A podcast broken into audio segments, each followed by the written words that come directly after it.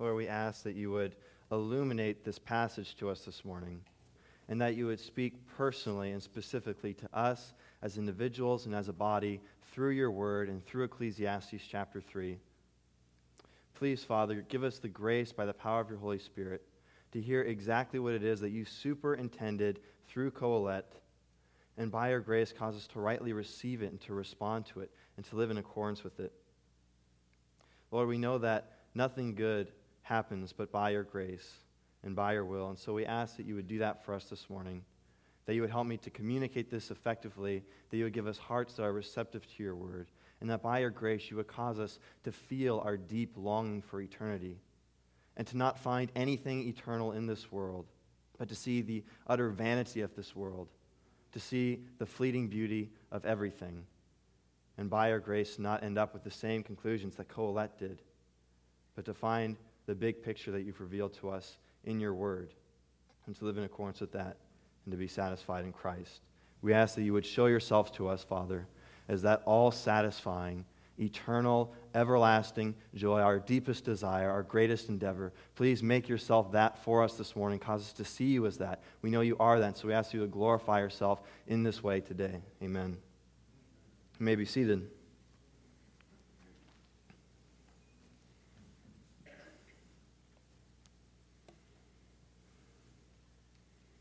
Please open your Bibles to Ecclesiastes chapter 3. We're working through Ecclesiastes, and we've come to the third chapter now.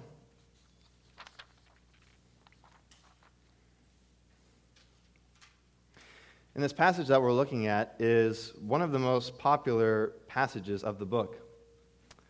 And it's also one of the most popular passages of the entire Bible. Consequently, you know, when a passage becomes really popular like that, it also, by virtue of its popularity becomes one of the most commonly misunderstood passages as well. Apparently, there's a, a, very famous song written about this, these verses. I didn't know there was a famous song written about it because I guess it, it's kind of an older song um, by the Byrds, the 60s. Thank you. Uh, it's called Turn, Turn, Turn. Um, something goes, you know, there's a time to be born, a time to die, something like that. Um, I listened to it a couple times, so, you know, I, I know what it is. How many of you have heard that song before? Oh my gosh. I feel isolated up here. it's an old song, okay? It's from the 60s. That was like 40, 30 years before my time. So um, that's how most of us have heard it. You know, we hear a song like that and we hear this, you know, it, it, sounds nice to us. It's, you know, we hear this ebb and flow. There's a rhythm, there's a change. Everybody likes change. Everybody likes the fact that there's, you know, a time for some things and a time for other things. I mean, after all, who would like a perpetual work week? You know, there's a time to work and a time to rest. There's a time for a weekend. We like that. Um, or a perpetual springtime. Imagine always planting, but there never being a harvest. Nobody likes that. Nobody wants that. Um, but that's not what Kohelet meant. And as we'll see, as we've already seen many times before, what Kohelet means when he writes these things is very different from the way that we oftentimes interpret it when we read it or when we hear it in a popular song like that. Um, he actually intended the opposite. This poem that we find, and it is a poem in Ecclesiastes chapter 3, is in the context of Kohelet's quest for finality. Um, and it follows the theme of last week in the vanity of toil and in chapter 1. Um, in chapter 1, verse 3, he poses this question for the first time. He says, What does man gain by all the toil at which he toils under the sun? And then last week we saw this expanded in the fact that all that we do, Everything, do, everything we do in our work, all of the possessions and money we acquired, eventually go to someone else. You die, and that becomes your inheritance and your estate, and that is passed along. And so he says in chapter 2, verse 18, I hated all my toil in which I toil under the sun, seeing that I must leave it to the man who will come after me. And then in chapter, and then in, in verse 22 of chapter 2, he asks it again What has a man from all the toil and striving of heart with which he toils beneath the sun? And then we have this poem. It's a Hebrew poem, and it ends with the same despairing rhetorical question. Look at verse 9. What gain has the worker from all his toil? To which the answer is, there isn't. There is no gain. And contrary to what you may have heard, contrary to the way it sounds in you know, the song by the Byrds, the point of his poem is that there is no gain from what we do. That's what this poem demonstrates. It demonstrates the fleeting beauty of everything. Of everything in this world. And it is everything that he wants to capture poetically here. He leaves no exceptions, he leaves nothing out. He lists instances of everything as much as he can possibly think of, he lists here. And he shows that everything is only beautiful for a time, and that in a time, the exact opposite will actually be beautiful. Everything is beautiful for a time, but in a time, the exact opposite will soon be beautiful instead. And so, sticking with the poetic move, I have five rhyming, or three rhyming points for you. Uh, the first point of this passage is that everything has its time, but nothing lasts forever. That's going to be verses 1 through 11. Second point, so resort to lesser pleasures, for God's plan ceases never, verses 12 through 15. And the last point, unless you're saved by Christ, he is your great endeavor. That's the rest of the Bible. So it's kind of poetic for you. You should be able to remember this. Everything has its time, but nothing lasts forever. So resort to lesser pleasures, for God's plan ceases never, unless you're saved by Christ. He is your great endeavor. So let's look at the last point. Everything has its time, but nothing lasts forever. He makes this point so eloquently starting with a poem that we all know very well. It's a very clever device that he uses, but the poetry doesn't really translate well for us. And this is often the case when we're dealing with poetry from another language. Poetry is such a unique, um, it's such a unique form of speech that oftentimes the, the literary devices that are employed don't transfer well when you try and take that into another language. And so the Hebrew features um, things like rhythm and pace and structure and internal rhyming. Um, it's not quite the exact same as our poetry, uh, but I want to read you a little bit from the Hebrew just so you can get a taste of what it sounds like. This is kind of what we're missing out on on the surface. It's actually you know, more beautiful than the way it sounds in English when we read. So here's, uh, here's verses 3 through 4 in Hebrew. I'm just listening. You'll kind of get a feel for the rhythm and the rhyme and the sound. It says, Eit laharog wa eit lahapro. Eit lafarotz wa eit lavanot. Eit lavakot wa eit lahashok. Eit safod wa eit rakod. So you don't even need to know Hebrew to hear that there's kind of a rhythm and a rhyme and there's internal structure and you know letters sound the same and words sound the same. It's not exactly the same as our kind of poetry, but that's what's underneath the, what's underneath the surface here. And we don't need to worry too much. You know, while, while we may miss out on many of the aspects of his Hebrew poem as English readers, we still get the rhyming of ideas and we still get the main message. And here's the main message. Here's the preface. Look at verse 1 of chapter 3. He says, For everything there is a season in a time for every matter under heaven. Time and season are parallel ideas here. They mean specific spaces of time, um, spaces of time for specific things. You know, and then he goes into every matter under heaven, literally.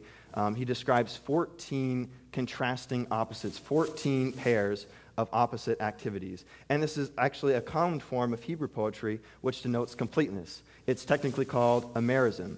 Um, and so the first pair that he goes into is it's the first and the last. It's the bookends of life. So look at verse 2.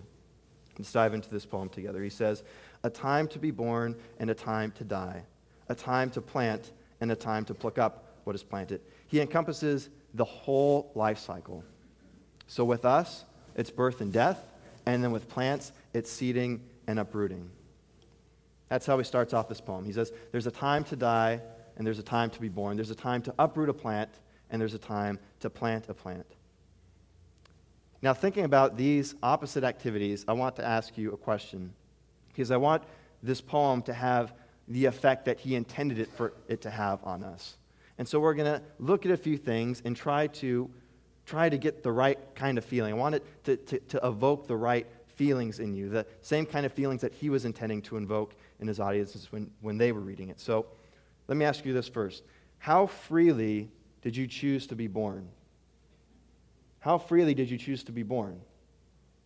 You say, I had no say in my, in, in my birth. I wasn't born yet. That's true. How about, how about death? Let's, let's look at the end of your life. How freely will you choose to die? Say, I don't really have, well, I guess I got to be careful now. Lots of people have control over the, their death today. Um, that's not the way it's supposed to be. How about this? How soon will you die? You have no idea when you're going to die. You could die tonight. You could die in the next five minutes. Or who knows? Maybe you'll live another 40, 50, 60 years, and then you'll be dead. But you don't know when you're going to die, and you didn't know when you were going to be born. You had no control over your birth, and you had no control over your death. This was completely outside of you. There was a time for your birth to happen, and there will be a time for your death to happen, which you had no control over. These events are not, these events are dictated for you. You are subject to the circumstances of time. In fact, you are helpless.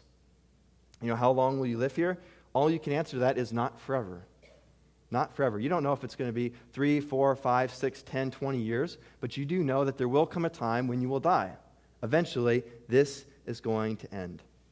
For example, I was born on December 22nd, 1995, and I will die. There will be a real day where I will die, believe it or not, on, let's say, April 26, 2032. I guess it doesn't give me very many years left. Um, but that, there's a point. There's going to be a real time when I die. I don't have control over that. That's going to happen. And I doubt that the plants that you see outside here in front of the church, I highly doubt that those same plants are going to be there for my kids when they come to this church. I doubt that those plants will be there. By that time, they'll have probably been uprooted for some reason. We see them now. There was a time when they were planted, but there will come a time when they are gone. Everybody that you see, look around, everybody in this church, everybody outside this church, all of the people in the streets and in the shops and at the mall and at the theaters, everybody will be dead in probably 100 years. And with the exception of some people who are just born today and will happen to live 100 years, almost everybody around us will be dead in 100 years. All of, all of these people that you see, there will come a time, in fact, a time very soon, where nobody will be here. There is a time for all of them to be born, and there will come a time when all of them are dead. Nothing lasts forever. Let's look at verse 3. A time to kill and a time to heal, a time to break down and a time to build up. Interestingly, um, the positive and negative order are reversed here from the last verse. So, you know, you had the good thing, a time to be born, a time to die in verse 2, and now you have a bad thing listed first, a time to kill, and then the good thing, a time to heal. Uh, but what he's doing here is he's addressing the animate and the inanimate. So you have the animate to kill and to heal, and then the inanimate to break down inanimate objects and to build them back up. You know, one day it might be right for you to kill a man. Maybe you're at, you know, maybe you're fighting in Afghanistan. You're, you know, warring against terrorism and ISIS in Syria. Um, in that context, that would be a right time to kill your enemies. But then there might be another time. Perhaps you're at home caring for your elderly grandmother and she's sick. And now that is a time for you to heal. That's a time for you to take care of her, to pray for her to get better. So there's a right time to kill, and there's another time to heal. But once again, I want to ask you who dictated those activities? You or the time? You or the circumstances? Did you decide that that was the right time to kill and that this was the right time to heal? Or was that dictated by the environment and the circumstances that you were in? Then you can ask yourself, how long will it be before the exact opposite happens? How long will it be before it's no longer a time to heal and now it's a time to kill? You know, we experience this a lot. Almost all of our jobs, um, this is the case for. If you're a contractor, you, you know, I, I think about a lot of the older buildings that we see that get torn down. There was somebody who designed that building. There was an architect, there were contractors that worked together to build this building from the ground up. They laid the foundations and constructed it from bottom to top. And now, 20, 30 years later, that building gets torn down. And then we have new architects new contractors. They come and they build something new and they build it back up. And then maybe 20, 30 years from now, that will get torn down and then new contractors and new architects will come in and build something back up again. Either way, their work never lasts. You get new building, that gets torn down, then a new building, and that gets torn down. Software engineers often express the same kind of frustration, right? Except the time span is even shorter. They work on a project that within a year or two will probably become obsolete. You know, they're working for something that has such an immediate time frame. And I remember talking, there were a few software engineers um, who were at this church uh, a while back, and this was a depressing fact for them. This was frustrating. It was like everything that they were doing, they felt as if it was futile because it's not going to be used for very long. Soon, the very code that they're writing right now will no longer be needed. It will, it's beautiful for a time, it's good for a time, but there will come a time when it's no longer beautiful, where it's no longer helpful. In fact, where something totally different replaces it. Um, this is the case for all our jobs. If you, if you collect waste, there will be more trash tomorrow. If you preach sermons, there will be another sermon next week. If you help people with problems, there will be more problems again. If you plan space, there will be more seats to change. If you open up bank accounts like me, there will come a time when that person closes their account. There's a time to open accounts, there's a time to close accounts. Eventually, that money is not going to be at the bank anymore. They're probably going to take it somewhere else. There's no lasting satisfaction in our toil. There's no lasting satisfaction in this world.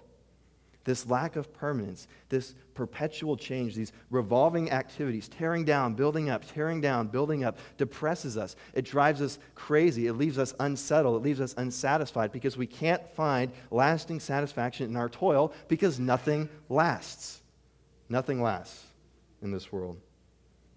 And he says in verse 4 a time to weep and a time to laugh, a time to mourn and a time to dance. He goes to the realm of emotions. And you have similar emotions here in both verses. Weeping is pretty similar to mourning, and laughing is pretty similar to dancing. You know, first you have the private expression of these and the public expression of them. And I keep thinking to myself as I read these, how freely did I choose this? How, how freely did I choose to be crying right now or to be laughing right now? And how soon will I be feeling the opposite emotion? You know, we have very little control over which situations move us to weep or to laugh, or to mourn or to dance. Time is our master. At least that's what Kohelet is saying here. If my family member dies, I will cry. If my brother does something dumb, I will probably laugh. If I'm at a wedding, I will dance. Either way, I'm constrained by the season, I'm constrained by the time. And everything only lasts for a time. I am subject to the whims of time. So I hope you're kind of, I hope you're kind of feeling the oppression. We're only on verse 5. Let's go to verse 5 next. A time to cast away stones and a time to gather stones. A time to embrace and a time to refrain from embracing. I say cast away stones. That's a, that's a weird activity. What made him think of that? It, it likely had an agricultural meaning when he was writing this. Um, you know, the idea of clearing uh, clearing away stones for farmland um, and then gathering stones together again to build structures. So what he's saying is, you know, there's a time that's good to throw stones away, and then there's a time that's good to bring them back and to build them together again. I remember this is a, a classic childhood question. When I was a kid, um, I remember I used to think to myself, why would I bother making my bed if later today I'm going to undo it again? Why am I going to make my bed if later I'm going to take it apart? And the answer is because it's morning, it's the right time. And then there will be a right time to get back in bed again, but it's not now. Why will I mow the lawn if it will grow back soon? Why will I wash the car if it's going to get dirty?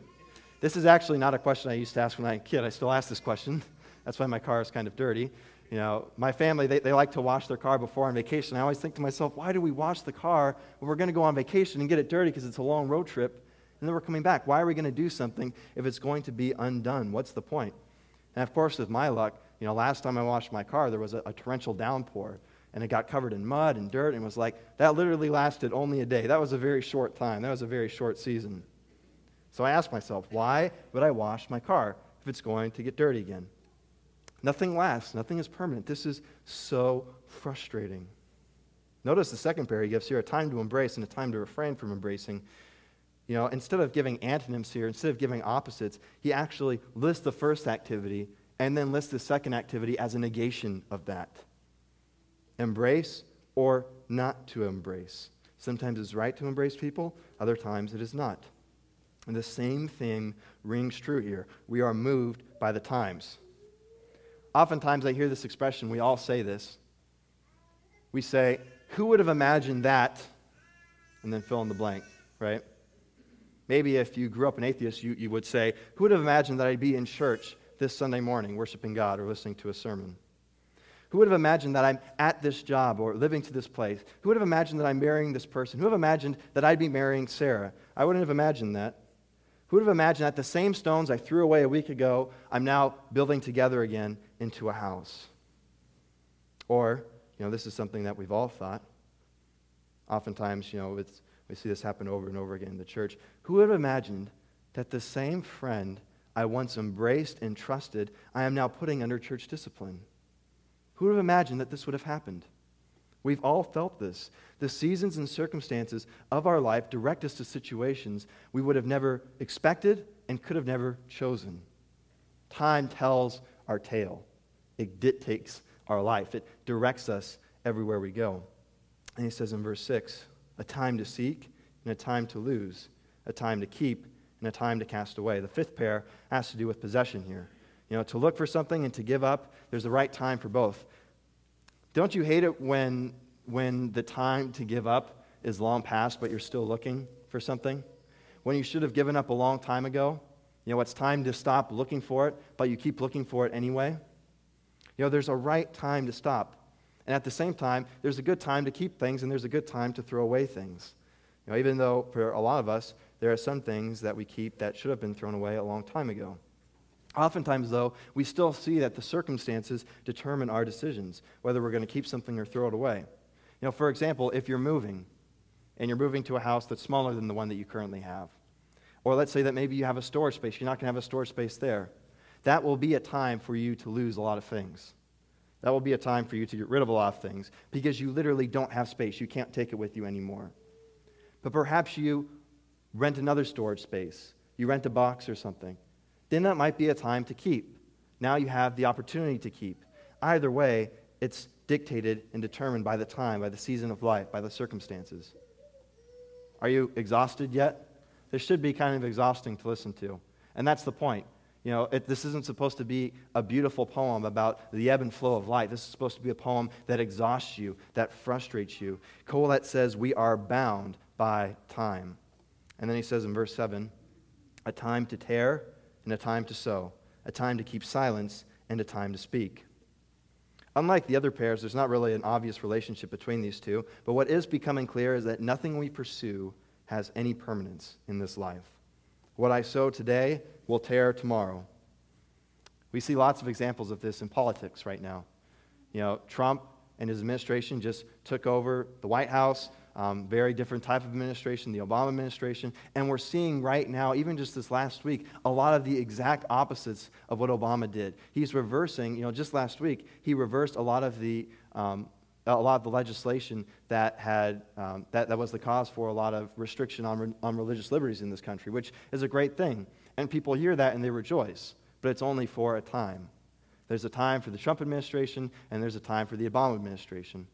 And soon, all of the things that Trump has done now will be undone by the president that follows him. And the president that follows that one will undo all the same things that he did. Soon there will be a time when the exact opposite is beautiful of what is happening now. Either way, nothing lasts. Time tells a tale of impermanence. And so the question that Kohelet asks is why do anything?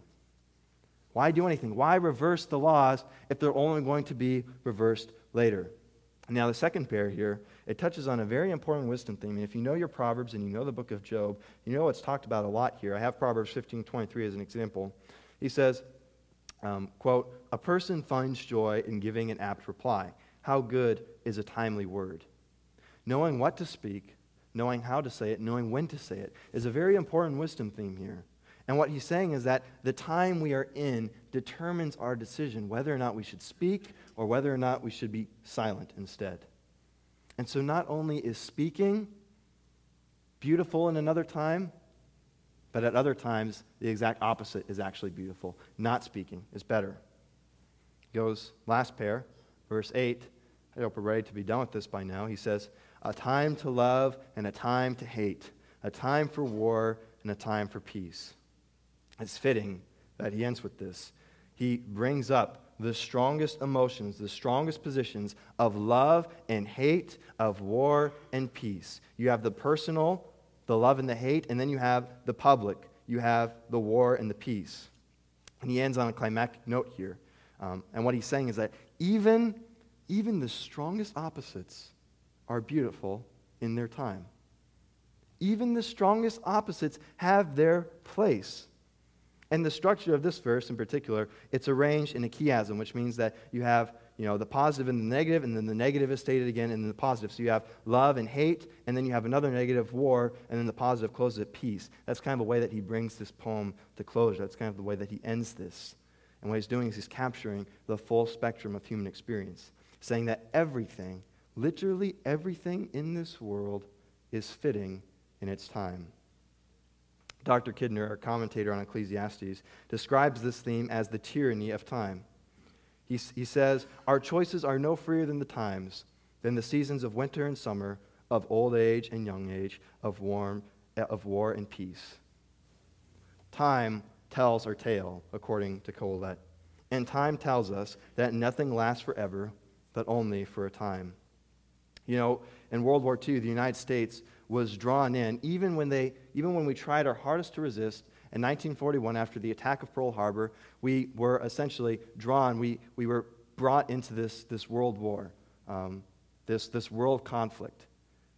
We tried our hardest to resist, but the times, the circumstances, in many ways, made it impossible to not do anything else. They dictated our decisions. But neither the war was permanent, nor was the peace that followed it permanent.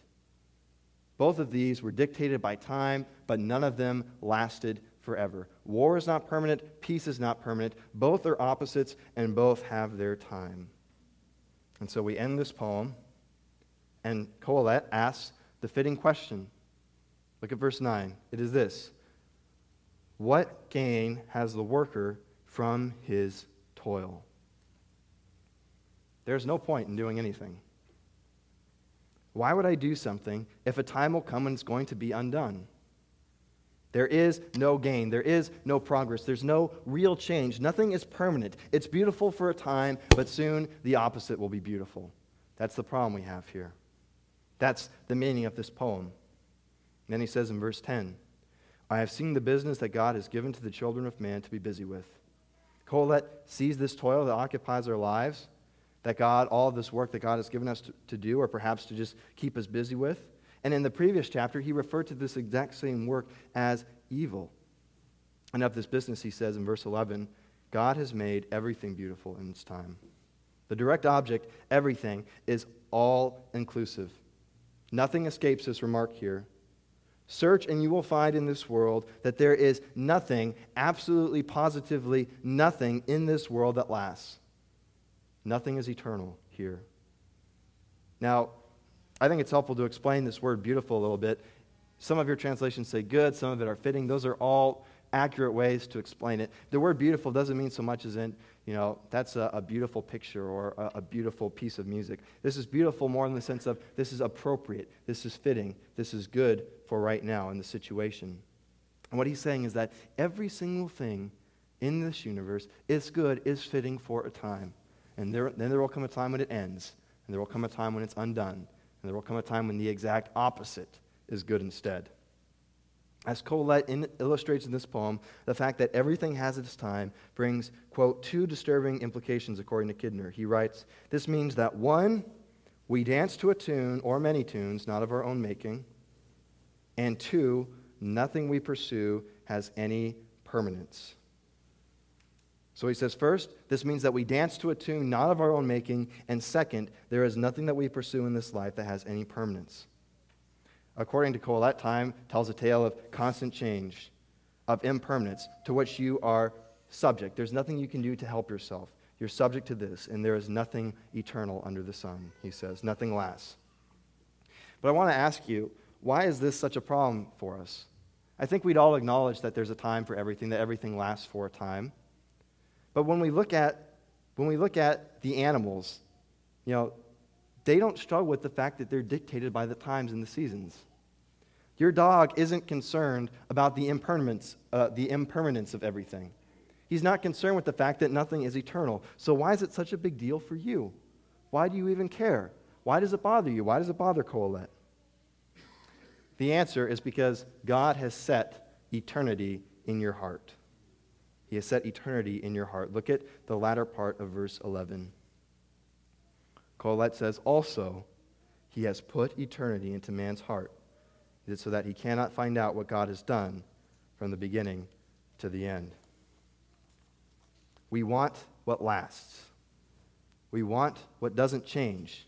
What we want is eternity. We want to know what it's all about because we are images of God and because God created us for eternity. Quote, he says, God has put eternity into man's heart. That is such a profound line. That is such a profound line that in your very nature, in the essence of who you are, you are constrained by this deep desire for eternity. Walter Kaiser Jr., a famous Old Testament scholar, when he's quoting um, Ecclesiastes 3, verse 11, speaks of it as this. He says that, that God puts a deep seated desire, a compulsive drive to know the character, composition, and meaning of the world and to discern its purpose and destiny. When we say that God has put eternity in the heart, we mean that He has, he has caused us to desire um, so deeply to see the big picture, to see the eternal picture to know, as Kohelet says, what God has done from beginning to end. We want to know the story. We want to know, we want to know exactly what's happening underneath all of this. He's searching for finality here. He's searching for eternity here. And you need this. You long for this. Everything is beautiful for its time, but we need something. I need something. You need something that's beautiful forever. You need something that's good that lasts forever. This is how God made you. This is what you were made for. But you don't see this in the world. You have to see the eternal picture, the, the picture that only God can see. Only God can see the beginning to the end. Only God has access to this grand scheme, to this eternity. But you have to see it too because this is what He's made you for. The problem is, is that the only way we can see it is if God shows it to us. We're all like little caterpillars crawling around on an ornate quilt. And our vision is so just uncontrollably, helplessly nearsighted. All we see are the little patterns right before our eyes, and it's impossible for us as we inch our way along this quilt to get up and to see the larger picture, to get up and to see the grand scheme of things. That's us. The only way that we could possibly see it is if God tells us. Only God can stand far enough back to see the whole quilt, to see the whole picture from eternity. And this is exactly the reason why God has spoken to us. He has revealed these things to us, and if He hadn't, we wouldn't know. I think we take this for granted so often. Everything that God has revealed to us through His Word, we would not know any of this if God hadn't told us.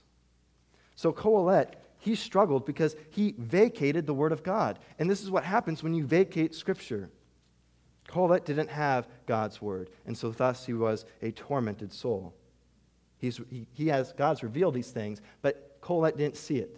He didn't get it. He didn't know the big picture because he didn't know the word of God. And so, you know, he looks out on this world, and on the surface, time tells a tale of vanity and revolving change, but it also tells us of God working below the surface in a deeper way than any of us can perceive.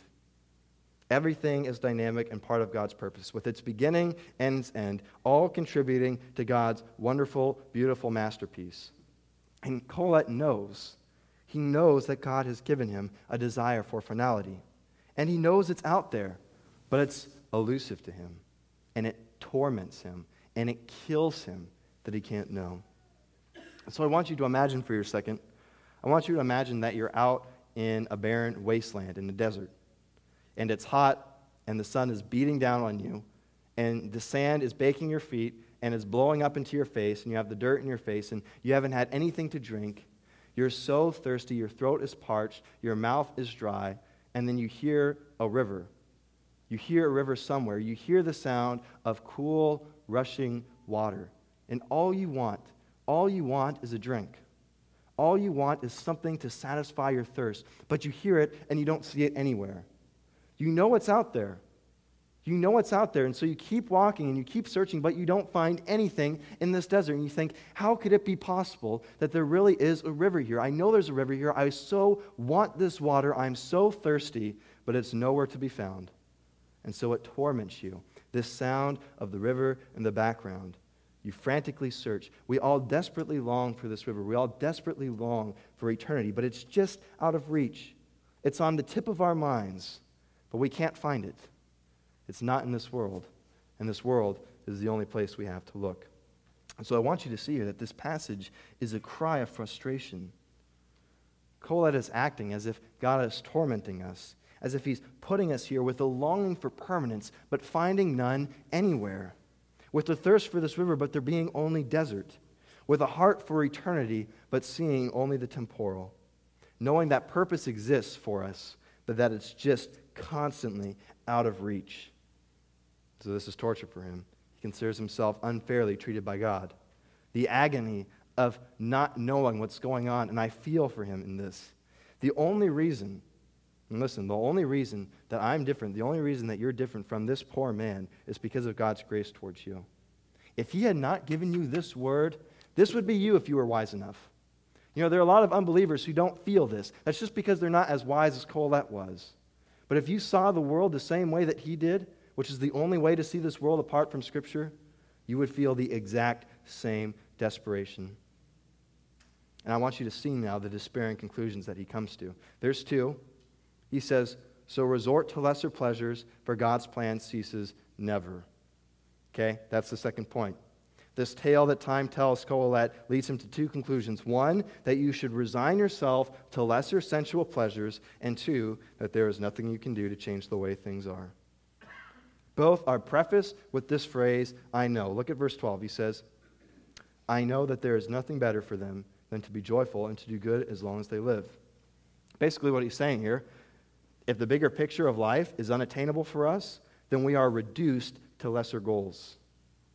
If we can't find ultimate meaning, the best we can do is to seek the little sensual pleasures of life. If the big picture escapes us, settle for the little pleasures of this world. For example, you know, he says the best you can do is settle for less. Oftentimes we, you know, we, we find this in our own lives. Let's say, you know, maybe you have, maybe your dream job is to, is to, you know, drive race cars, but you settle for a sales job or a business job or an office role. You can't have the real diamond, so you settle for the cubic zirconia. You know, when I was a kid, I really wanted a dog. We, my brothers and I, we really wanted a dog. And my parents did not want a dog for lots of reasons. They're expensive. You know, you have to deal with taking them out to go to the bathroom.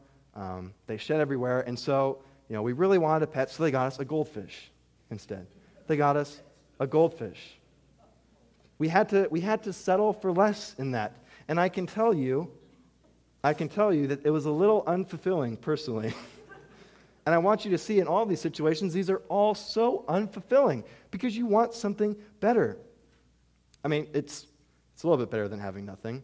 Now, having a goldfish is better than having no pet at all, but I'm still left with this desperate want. A goldfish is nothing compared to a dog. And so it's almost as if, you know, we're out here in the desert and we hear this river somewhere and we want it, but we can't find it. And so, and so Kohelet says, just give up, stop searching for it, and resign yourself to something, you know, that's at least a little bit pleasing but less. He says, stoop down and build sandcastles. That's the best thing you can do right now. You're never going to find this river, so just start entertaining yourself with this hot sand. Build it up, play with it, do something fun. That's the best you can do. He's just, he's literally just recommending here a resigned awareness that, that life's enjoyments are going to come from the small and temporal things rather than the eternal purpose we feel like we were made for, rather than the grand scheme that we're unable to discern.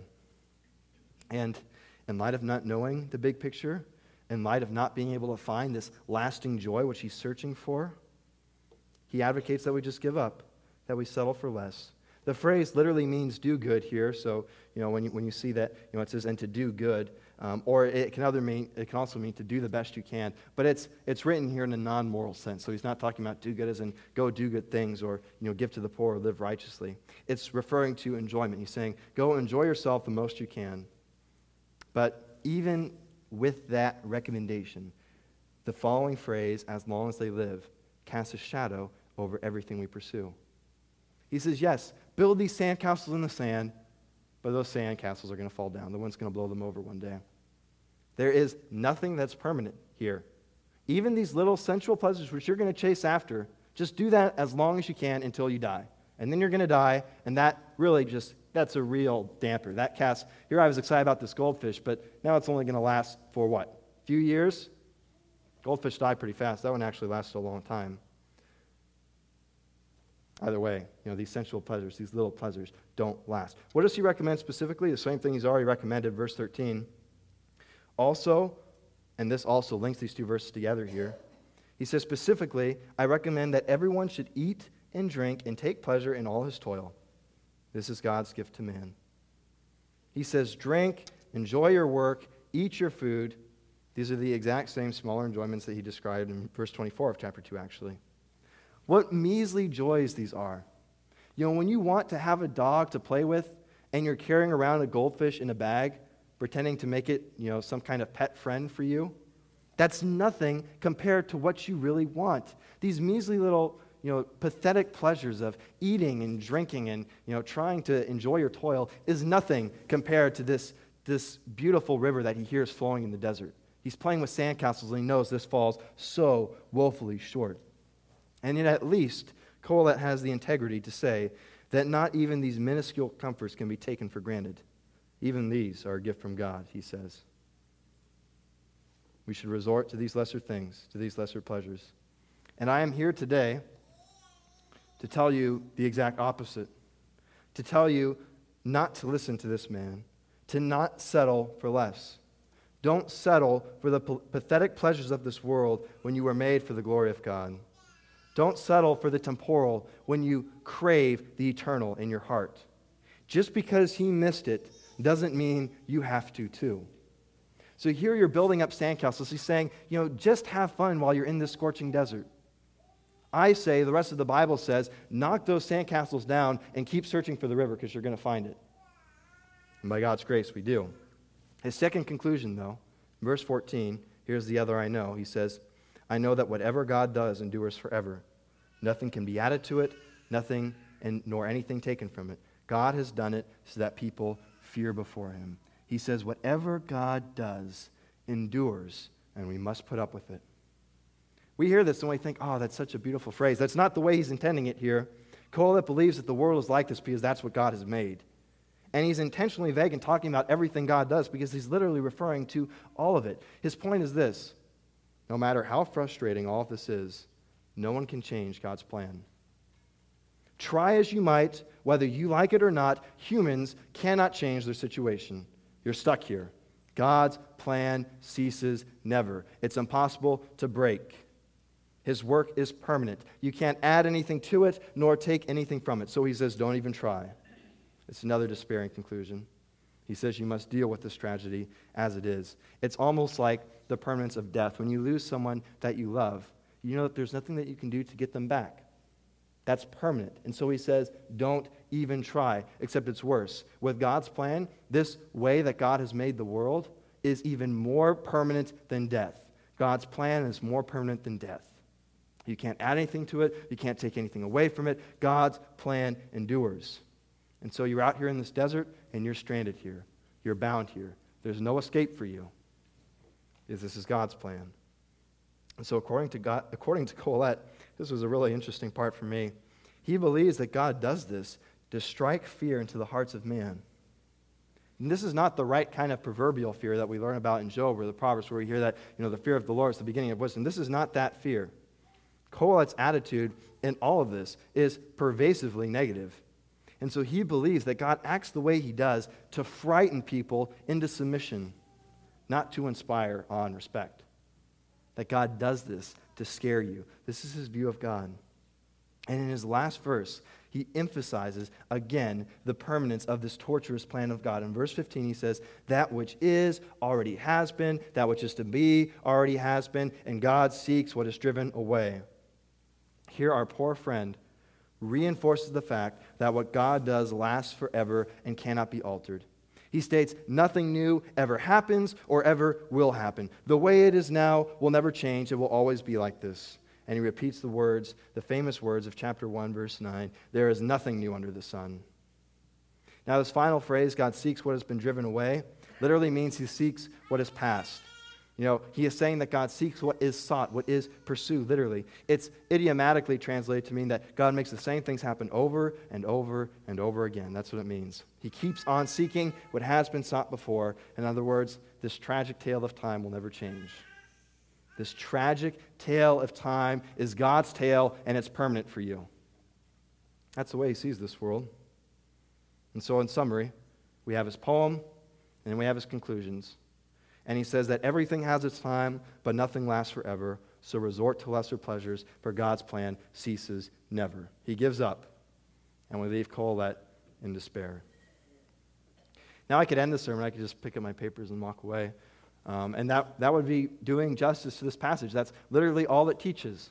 There's no hope here, there's no gospel here. And so, if you want to find it, you're going to have to go somewhere else. So I want you to turn to another book that starts with an E. Turn to Ephesians for me. So it'll be our last point. Unless you're saved by Christ, that's the exception. You know, everything has its time, but nothing lasts forever, so resort to lesser pleasures, for God's plan ceases never, unless, unless what? Unless you're saved by Christ. He is your great endeavor. So turn with me to Ephesians chapter 1. If you're a, if you're a Christian, you know that something's missing here. His ending does not have to be your ending. I want you to sense your longing for eternity, and I want you to not find it in this world because it's not there. But unlike Kohelet, you don't have to die in frustration. You don't have to come to these same two conclusions. Kohelet vacated Scripture. Eternity, the big picture, can only be seen by God. And so Kohelet said in verse 11, quote, Man cannot find out what God has done from the beginning to the end unless God tells you. Unless God tells you. And He has. According to the rest of the Bible, time tells a very different tale. So turn with me to Ephesians 1. Let me show you what God has done from the beginning to the end. Ephesians 1, look at verse 3 with me first. Verse 3. Paul writes, Praise be to the God and Father of our Lord Jesus Christ, who has blessed us in the heavenly realms with every spiritual blessing in Christ. You want satisfaction? There's no better way to start off this line than that. You know, whatever's coming next has got to be good. Every spiritual blessing in Christ you have in heaven. You might as well say in the heavenly realms. How about the eternal realms? Now we're talking about something eternal. Now we're getting down to it. What's this every spiritual blessing? Let's keep reading verse 4. For God shows us in him before the creation of the world to be holy and blameless in his sight. Here's the beginning of the story. Kohelet says you can't know the beginning to the end. There's no finality. You can't get the eternal picture. Let's start at the beginning here. Before the creation of this world, God had you in mind if you're saved. God knew you personally, and He set His love and affection upon you before He made anything. That's how this starts. That's the beginning of this. Read on in verse 5. In love, He predestined us for adoption to sonship through Jesus Christ in accordance with His pleasure and will.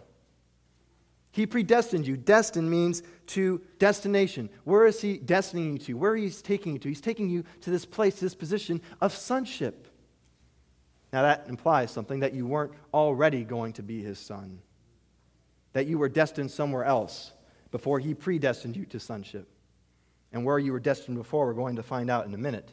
But either way, before God made anything, we're seeing the glimpses of a plan that He had before He even made this world.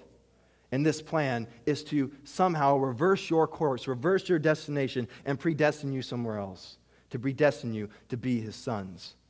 So already we're getting an idea of what this big picture of is, what this bigger story is. You have a God who's loving you before he does anything else, and a God who's planning somehow to make you his son, because right now it looks like that's not going to happen. Go to verse 6. Actually, in verse 5, he says, in accordance with his pleasure and will. And then verse 6, to the praise of his glorious grace. And this is a pivotal phrase for us. This is the purpose of all that God is doing. This is the purpose of his story. This is the big picture. This is the real meaning of life right here. He says, in accordance with the pleasure of his will, to what end? To the praise of his glorious grace. That's what it's all for. That's the gain. That's what it's all about. It's about His glory, it's about His praise, it's about the reflection of His greatness and His grace. That's why He does what He does. That's why He created this world. That's why He predestined you and set His love upon you. And eventually, that's why He came to save you. This is all for His glory. It's all about Him, it's all about His reflection. That's the purpose behind all of this. To the praise of His glorious grace, which He has freely given us in the one he loves. He has poured out his grace on us. His grace is his unmerited favor, it's his undeserved, unearned favor towards you. And he says in verse 7 In Christ we have redemption through his blood. Redemption from what? Read on the forgiveness of sins in accordance with the riches of God's grace. The forgiveness of sins. Here is the problem God had created you and he created this world But we sinned. We sinned against him. We rebelled against God. We broke his law. And so we can no longer be called his children. We were no longer the images of God that he created us to be. Here he created us for this purpose of us glorifying him and reflecting him and praising him. And then what happens? We do the exact opposite. We do the exact opposite. We rebel against God. We hate God. We break his law. We break his commandments. And then we're bound in sin and death. Until what?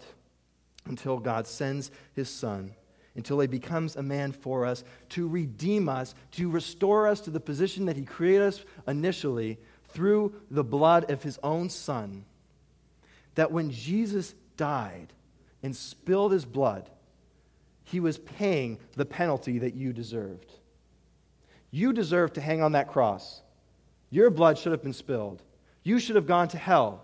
But Jesus took the full wrath in your place. He redeemed you so that justice can be satisfied, and so that this good God can actually forgive your wicked sins against him. You have forgiveness and redemption through his blood in accordance with the riches of God's grace, in accordance with the abundant treasure of God's unmerited favor towards you, out of his love towards you, which you did not deserve. He became a man for his own glory to die in your place and to rise again so that you could be raised to life with him. That's the picture. And he lavished this grace on us. There is no greater love. You cannot lavish someone more than giving your own blood for them. He lavished you with all of the riches of his grace that he has. And then he says, he says in verse 9, so we were lavished with this grace and we were saved to, be, to fulfill this purpose of glorifying him in his glorious grace and to be the image of him that he created us to be. And then he says, he continues on here in verse 8, with all wisdom and understanding. And this is probably the most depressing part of it for me with regards to Kohelet. He made known to us the mystery of his will according to his good pleasure, which he purposed in Christ. In other words, God told us his plan. He told us what he was doing. He revealed this to us in his word. He didn't have to, but he did. He made known to us the mystery of his will according to what? According to his good pleasure. He did it because it pleased him, he did it because it made him happy. All of this, which he purposed in Christ, he told us his plan. This plan, which was to be put into effect when the times, the times reach their fulfillment to bring unity to all things in heaven and on earth under Christ. That's the end of the story. That's the end. Unity of all things, heaven and earth, united. All for the purpose of God's glory. You're saved to be his image. You were lost, and now you are found. God predestined you to be his sons and redeemed you through the shedding of his own blood. And in the end, all of this will be united. When the times time for this, a time for that, a time for this, a time for that, all reaches its fulfillment, you have the end of the story heaven and earth united under Christ. So, how wrong was this man? How wrong was Kohelet? You don't have to writhe in frustration with the true plan of God eluding you. He missed the plan that, quote, according to Paul, Ephesians 1 9, that God made known to us according to his good pleasure in his word. He totally missed it. And yes, while it is true, as Kohelet says in verse 14, that whatever God does endures forever, nothing can be added to it, nothing can be taken from it. God's plan is permanent, but the plan is far different than what Kohelet had imagined it. It is not to torture our hearts of eternity with a time bound world, it is to redeem a people for himself out of this fallen world. And it is not so that people fear him, as he says in verse 14. It is, as Paul says in Ephesians 1 6, to the praise of his glorious grace. It is not to make you afraid it is to glorify himself. And so, how wrong is his other conclusion in verse 12 that there is nothing better, quote, for us than to be joyful and to do good as long as we live? There is something far better than that. You don't need to resort to lesser pleasures. You don't need to settle for the goldfish or the fake diamond. The real jewel is right here. You don't need to build the sandcastles in the desert sand. The river is right over there. There is gain from all of our toil. There is purpose and meaning and satisfaction and something eternal, something, or probably better put, someone that lasts forever, and it is Christ. Everything is beautiful for a time, but I need something that is beautiful forever. And Christ is that one thing. Our deepest eternal desire, our great endeavor is to have a right relationship with God and to glorify Him. And Christ is the fulfillment of that endeavor for us. He is the satisfaction of our eternal desires. And we live that out every day. Glorifying Him is your permanent purpose. That's what you were made to do all the time. That's what you were saved for. And Jesus is your liberation from this tyranny of time. He sets you free from this. He gives you a purpose that lasts forever. And He satisfies that purpose. He fulfills that purpose for you. You cannot glorify God the way He made you to, but He glorified God for you. And all of His perfect obedience and His righteous life counts as your own. He fulfills this for you.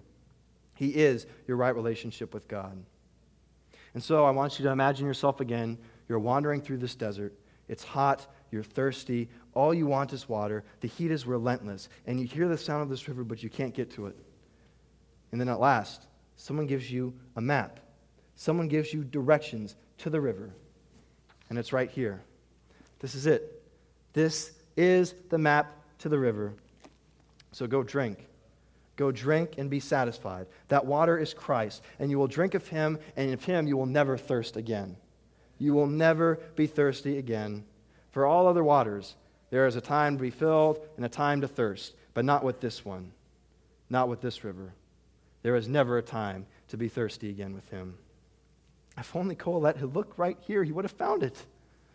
Right down the street at one of the own synagogues he built with all of the fountains and all of the libraries he owned and bought and all of the books. I'm sure he had probably 10,000 copies of the Bible right down the street. If only he had looked right there. He searched everything in this world, but it's not in this world. He couldn't find it. And so he says in verse 1 For everything there is a season and a time for every matter under heaven. He totally missed it. And don't miss it today. Don't waste your life like he did. Find fulfillment for your longing in Christ this morning. See the bigger picture. See the greater purpose and the fulfillment of your desires and find this eternal satisfaction in Him.